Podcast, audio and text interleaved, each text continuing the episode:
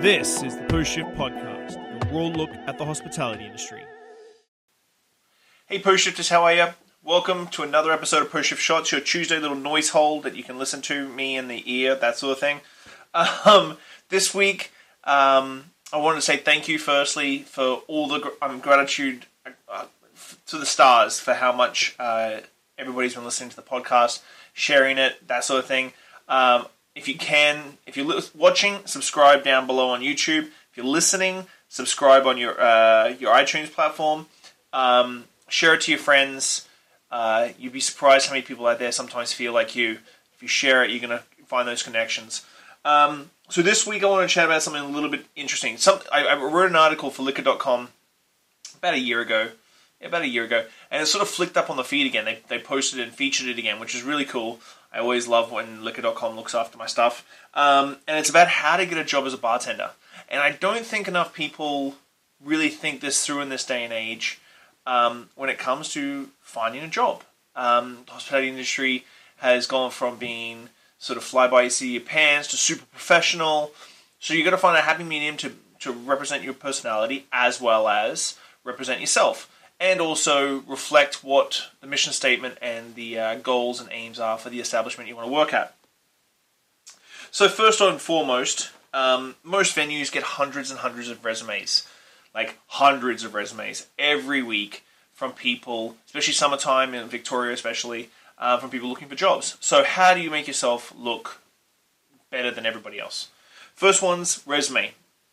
When you send in your resume, whether it be now, Facebook is fine. A lot of people advertise through Facebook these days, so Facebook message is fine. Our email, so on and so forth. DMs. Personally, if you drop it off, if you drop it off personally, we're going to get to that. But make sure your resume looks the way that you want it to look. Um, that doesn't mean that I got a resume recently with a star guide, literally like five stars, and ranked, ranked out of five stars of like being on time. That's a little bit of an overkill. But What's really uh, underwhelming is when you get resumes from like the first version of Word. You know, so you want to find a nice template, and there's tons of templates. Please just go to New, click on New Document, comes up, type in resume and cover letter, and you can get full on resumes and cover letters that match the whole shebang. Word has tons of this. If you Google it, for the love of God, Google how to lay out a resume. It may save your life. So, resume is the first thing. But let's just get you from the door. Now, the next one, which not many people do these days, and I'm reading my article as I, I talk this, because you can read the article, you can listen to me in your ears, you can watch me on video. However, you take your medium, I will give it to you that way. Um, research. So, this is the fundamental. You are a square peg, and some venues are going to be a round hole. Now, if you just go out and drop your resumes off across the board, this could happen. But You've uh, got called in for a uh, interview. You've dropped your resume off. They've said yes. Knock yourself out. So first things first, go to their website.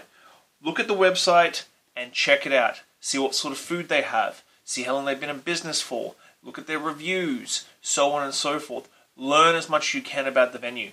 This is a big thing, especially for older restaurants. I being at Pagliacci's, the restaurant's been around for 40 years. Guess what a question on the quiz is when we first hire you? How long? What do you know about Pagliacci's and how long has it been around? Just these things are all on the online. They're all on Google searches. You have supercomputers in your in your uh, pockets. Utilize them.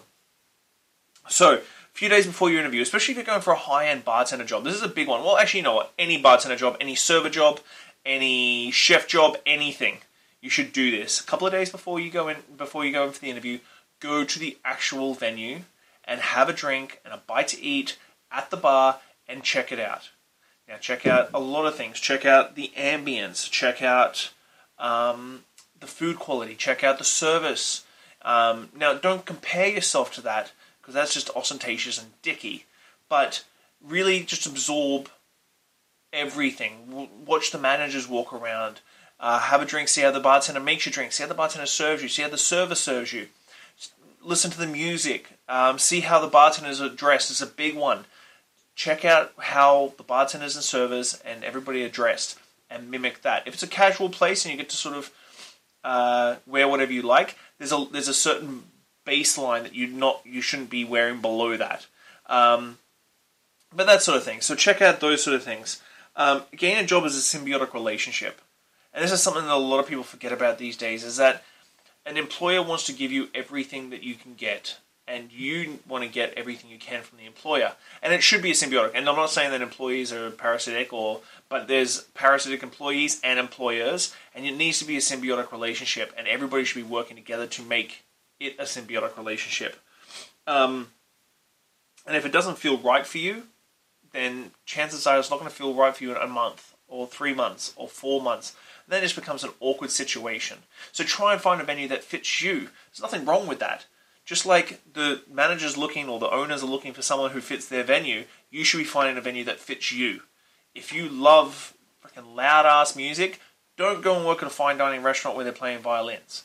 Like if it, if you really want to be your person, uh, have your personality shine through, if you can put on a wonderful mask and a face and put your hair back and go work a fine dining restaurant, good for you. That's perfect. But if you want to express yourself in your workplace, which a lot of people in the hospitality industry want to, then go and find something that expresses to you. So, interview time. So, like I said, your in, your uh, attire should mimic what the staff are wearing. You should look pretty much exactly like you would, would fit into the staff straight away. Your socialization of the staff is mirrored by your attire. Um, always bring a resume any day. I don't know how many people do this. They email in the resume and I think that's it. Bring in a resume. Just print it out at the local copy shop. Bring it in. Um, arrive at least 10 to 15 minutes early. I always live by a rule. If you're 15 minutes early, you're on time. So live by that as well. Um, uh, you want to make sure that you're never showing up late, which means make sure you know where the venue is. This is why you go and check it out a couple of days beforehand. You know where it is. You know where the parking is. You know how far away the parkade is. You know how quickly you can walk to it. You've got all this stuff underneath your hat, and you're literally just going in for a drink. If you if you didn't go for the interview and you went for a drink, this is pretty much the same scenario. Um, if you're offered water, take it. Even if you don't drink it, just take it. It's personable. Um, cell phones, leave them in your bag on silent. Don't have them out. Don't have them next to you. The manager might have them on too, but he may have be, be on call for everything. But you don't. You don't have your phone on you. God. Um, always sit up. Have plenty of contact with the uh, interviewer. Always. Um, be confident, articulate it, and answer quickly and concisely. You should, if you've done your research, you should already know a lot of the questions that are going to come. Um, if you see the service stand that the bar has, if you see the food quality, if you see the servers walking around, if you see um, a high level of quality to everything in the in the venue, including the ambience. This all these are all questions that could come to you. Um, be ready to back up your answers with solid instances. What does this mean? So if a, a manager says, "What would you do in this situation?" and you answer things like, "Has that ever happened to you?" Have some like have all your experience ready to go and be knowledgeable at all, at all times. Um, shake the interviewer's hand at the very beginning, shake it at the very end, say thank you for this opportunity, and uh, always eye contact, eye contact, eye contact. Um, now, getting a job is stressful. It can be. But filling positions for a manager or an owner is stressful as well. They've got a lot of people asking a lot of them. So this is a, this is a equally stressful situation, and it can be made easier if you just prepare for it, because the manager is going to be prepared to, to talk to you. You need to be prepared to talk to the manager or the owner um, and this is the way I think that you should really tackle getting a job in the service industry. Um, it's always great to have a leg in, a, a leg up with uh, leg in, leg in, leg up um, with friends that work at the restaurant or so on and so forth. But be your own person, bring your own experience, and show the manager that you really want to work there for a very good reason. And so that's my like top ten articles. I'm going to post the article again when I do the video and when I do the, the podcast. Um, I think it's going to be next week. I'm going to be talking to you about getting what you want in uh, the industry, and it's going to be a good one. So keep an eye out for that next Tuesday. So I want to say thank you very much for everybody for all the support. I appreciate it immensely. I, I truly didn't think that I would be getting the messages I get from people when they listen to my podcast, and I, I truly am blessed that I've uh, had a good following and people have listened. Um, Please keep listening. I love it. Um, thank you very much for everything. Enjoy your week. Uh, get into a little trouble if you can, and I will chat to you later on this week. Bye, guys. Thanks, Post Shifters. I hope you enjoyed that episode. Uh, if you're listening, whatever platform you're on, give me a good rating, subscribe, listen along. Uh, I'm going to keep going. I really enjoy sitting down with people and learning where they're from, what they did, and how they got to where they were. So if you love it, give me a good five stars. If you don't, give me one and I'll try harder.